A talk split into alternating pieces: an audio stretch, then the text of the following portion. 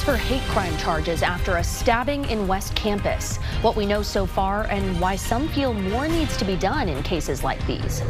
Clouds are thickening up as we head into this evening. We'll show you the rain chances that are rising for the weekend and help you plan around them. And an appeals panel rules former President Trump is not immune from prosecution over efforts to overturn the 2020 election. We have Trump's response and how it could impact his bid for president. A 23-year-old Palestinian American is recovering in the hospital after being stabbed in West Campus Sunday night. Now there's a call for hate crime charges against the man accused of attacking him. Now the victim was in town from Dallas for the pro-Palestine protest, according to his parents. Our Jayla Washington breaks down what happened. The victim's name is Zachariah. His father tells me he was with three of his friends, all of them Palestinian American. They were at a stop sign like this one here in West Campus when the man accused of attacking them noticed a scarf on the passenger side door affiliated with Palestine, started yanking on the door handle, even hitting the car, eventually even opening up the door, pulling out Zachariah, later stabbing him. Trying to be a voice for Palestinians in Gaza suffering in the Israel Hamas war. Zachariah, a new father, now lays in a hospital bed with stab wounds and a broken rib. The first thing came to my mind is I'm gonna lose my son. His father, now his voice, as he recovers from a violent attack. My son was yelling and screaming at 4 o'clock in the morning. I couldn't do nothing about it except call nurses. Please help him. Please help my son. The suspect in the case, Burt Baker. Investigators say he yelled racial slurs at Zachariah and his friends. Zachariah's family says the attack could have been prevented if elected officials from federal, state, and local called for a ceasefire to the Israel Hamas war. We are living in fear. We have seen attacks across the U.S and it's getting worse over time. According to the Council on American Islamic Relations, nationwide there have been over 3,000 complaints of anti Muslim and anti Palestinian incidents in the last three months. This is over a 200% increase from this time last year.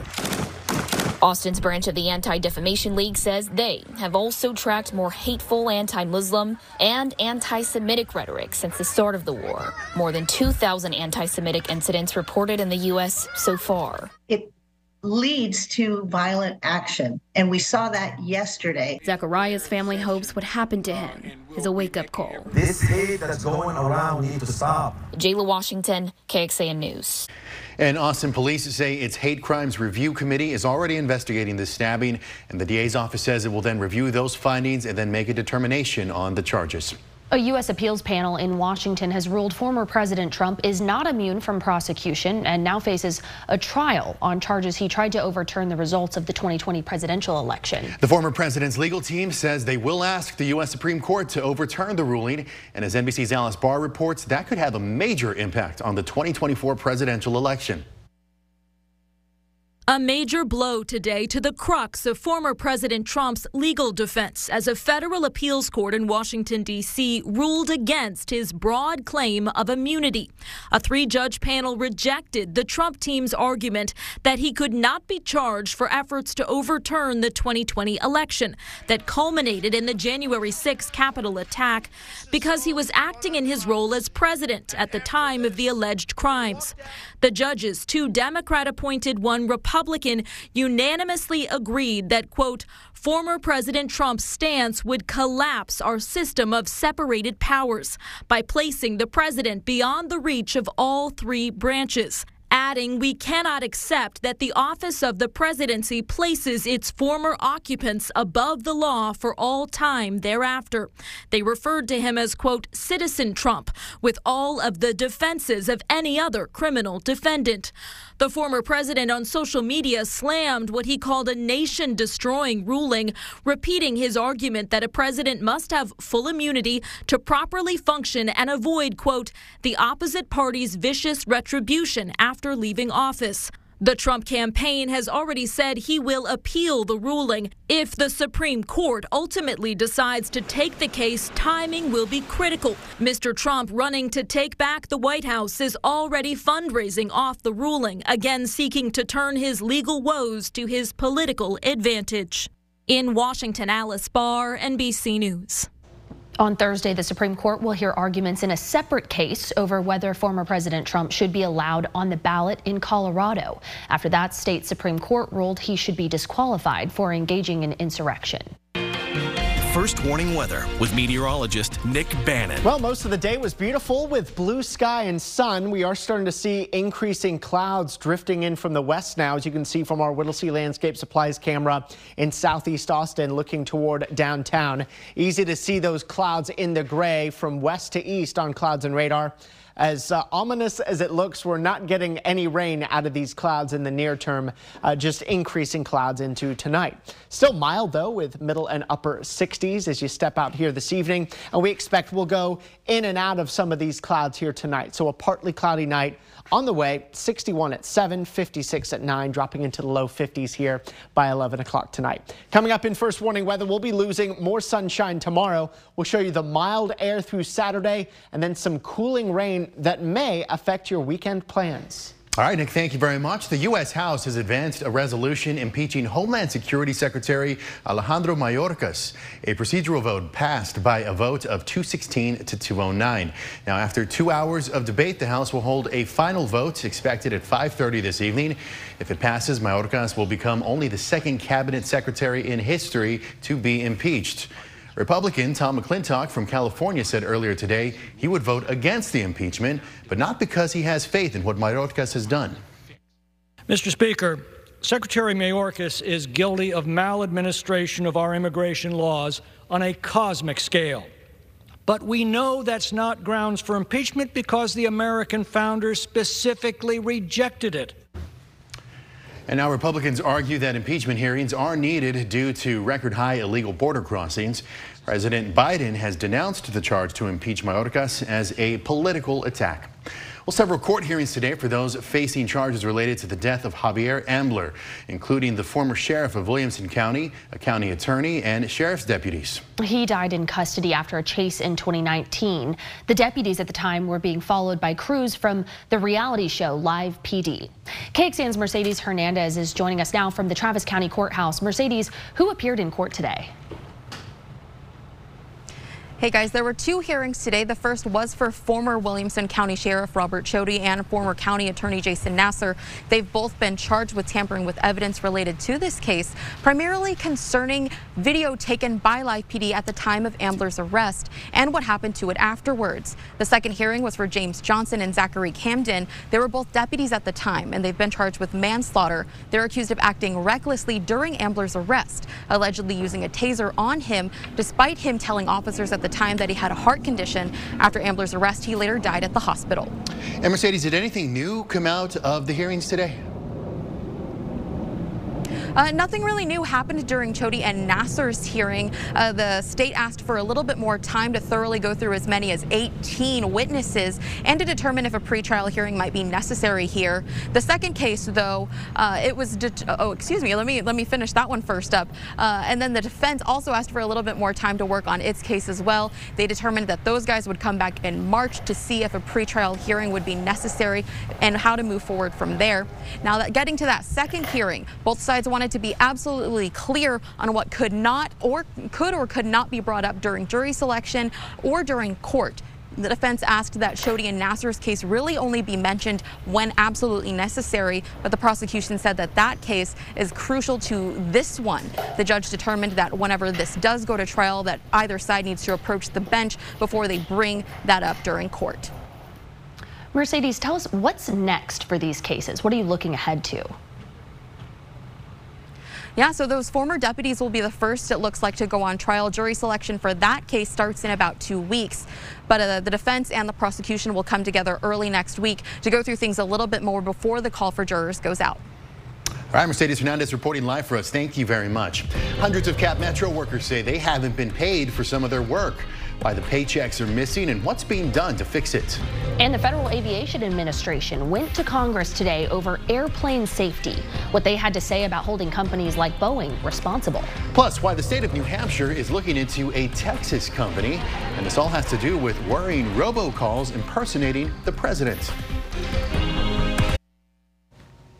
More than 350 Cap Metro bus operators didn't receive their full pay last month. That's according to agency officials and their third party contractor. Agency officials say the problem stems from a change in payroll systems.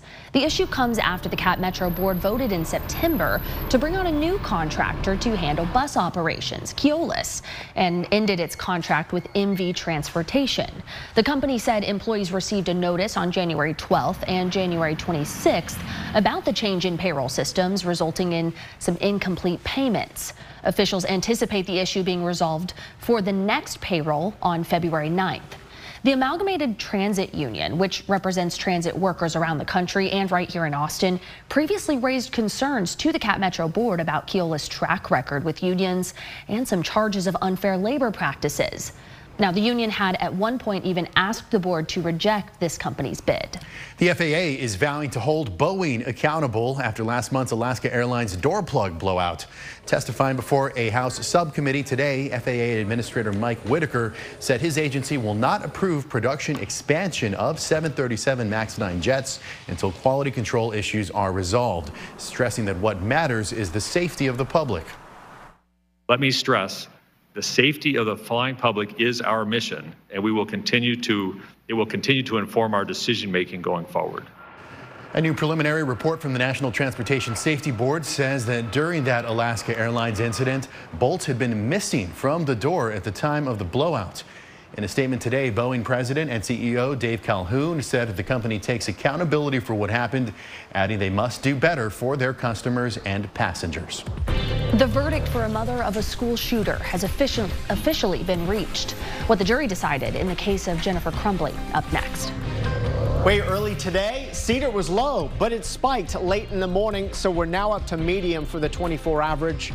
24 hour average. Mold and Elm are low. Our temperatures still manage 70s today with all that sunshine, although we've got way more cloudiness ahead. We'll track the rain that may impact your weekend in first warning weather. A Michigan jury found Jennifer Crumbley, the mother of teenage school shooter Ethan Crumbley, guilty on four counts of involuntary manslaughter earlier today. The landmark verdict comes after a week of intense testimony from more than 20 witnesses, along with text message and police video evidence intended to show Jennifer Crumbley knew of her son's mental state and access to a gun, and yet neglected to act on the day he committed a mass shooting at Oxford High School back in 2021. Ethan Crumbley pleaded guilty as an adult. He was sentenced sentenced in December to life without parole. This is the first time in the U.S. that the parent of a child who committed a mass shooting has been charged in such a manner.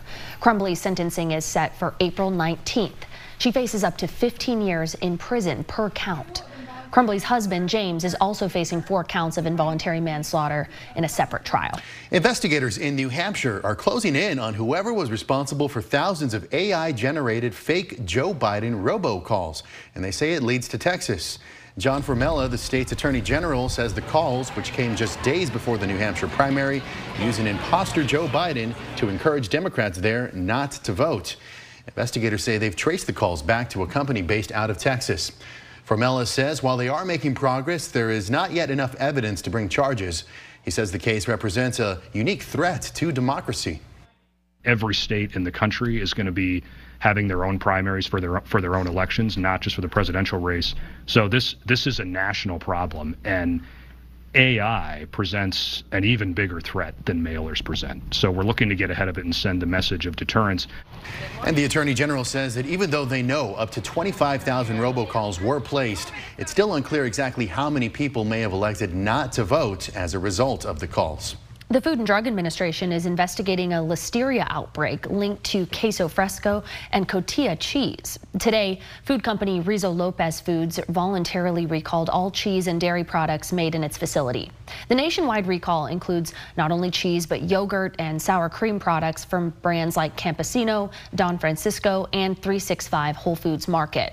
The CDC says people with recalled products should throw them away or try to return them to the store where they were purchased. Consumers should also clean the refrigerator, any containers or surfaces that the cheese may have touched. The FDA said the outbreak was last investigated in 2017 and 2021, but illnesses date back to 2014. The investigation was reopened after new illnesses were reported just recently. Going in depth, the symptoms and severity of listeria depend on the person. Listeria sickness is most common for people who are pregnant, people older than 65, or people who have weakened immune systems, and of course, newborns. Now, if you're pregnant, you could experience a fever or some flu-like symptoms. For others, common symptoms are also fever and flu-like symptoms, but also headache, stiff neck, confusion, loss of balance, and even seizures. The CDC said listeria is the third most common cause of death from foodborne illnesses. First warning weather with meteorologist Nick Bannin. Let's start by taking it outside to our Lorenz and Lorenz 360 cam. On KXAN News at 4, I said some of these clouds moving in may give us a great sunset.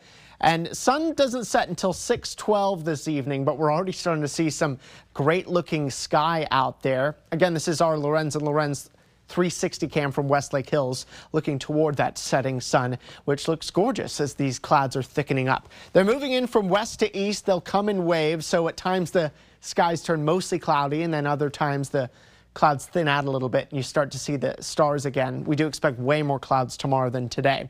There is somewhat of a cold front uh, coming with this area of low pressure that's been bringing the rain, storms, uh, there was even a tornado warning in San Diego County a couple hours ago, and also high elevation snow. Generally, that front's only going to bring us a slim little rain chance on Thursday, though.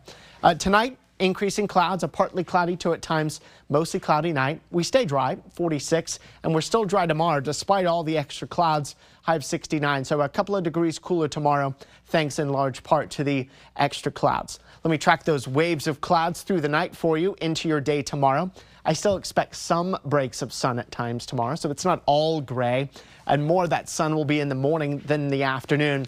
And then we're generally trending toward a mostly cloudy sky during the second half of your Wednesday. But still, despite the cloudiness, we stay dry here tomorrow. Then we head into Thursday, and we may actually get a little rain on Thursday. Not much, though. You can see how gray it is in the morning. There could be both fog and drizzle and also a spotty shower around during the morning thanks to that weak cold front I mentioned a few seconds ago. It brings us those slim rain chances, call it 20% during the morning hours, but we're now a little more optimistic that some sunny breaks may come during Thursday afternoon, which would still allow us to get into the 70s here on Thursday. Then the clouds thicken back up again as we head into Friday. Another couple of spotty sprinkles possible on Friday. Rainfall amounts on Thursday look very light, just a few hundredths of an inch if you're lucky enough to get rain. And the rain chances on Friday are even lower. But by far the highest rain chances come this weekend.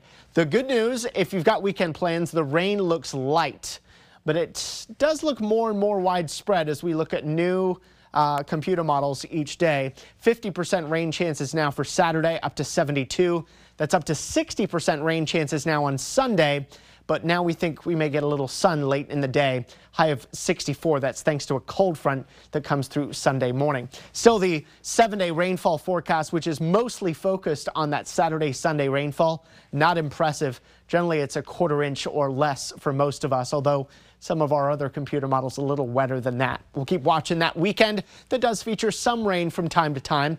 Wouldn't cancel the plans, but have the rain jacket. We do start next week cooler, low 60s for highs and nighttime lows dipping back down into the 30s. All right, Nick, thank you very much. Social media giant is taking steps to crack down on misinformation. What Meta is doing to help better label what's AI generated. Meta is taking a harder stance on misinformation and deepfakes ahead of the upcoming elections, not just in America, but around the world. The parent company of Facebook and Instagram said it would ramp up its use of labels on artificial intelligence generated images that come from other sites.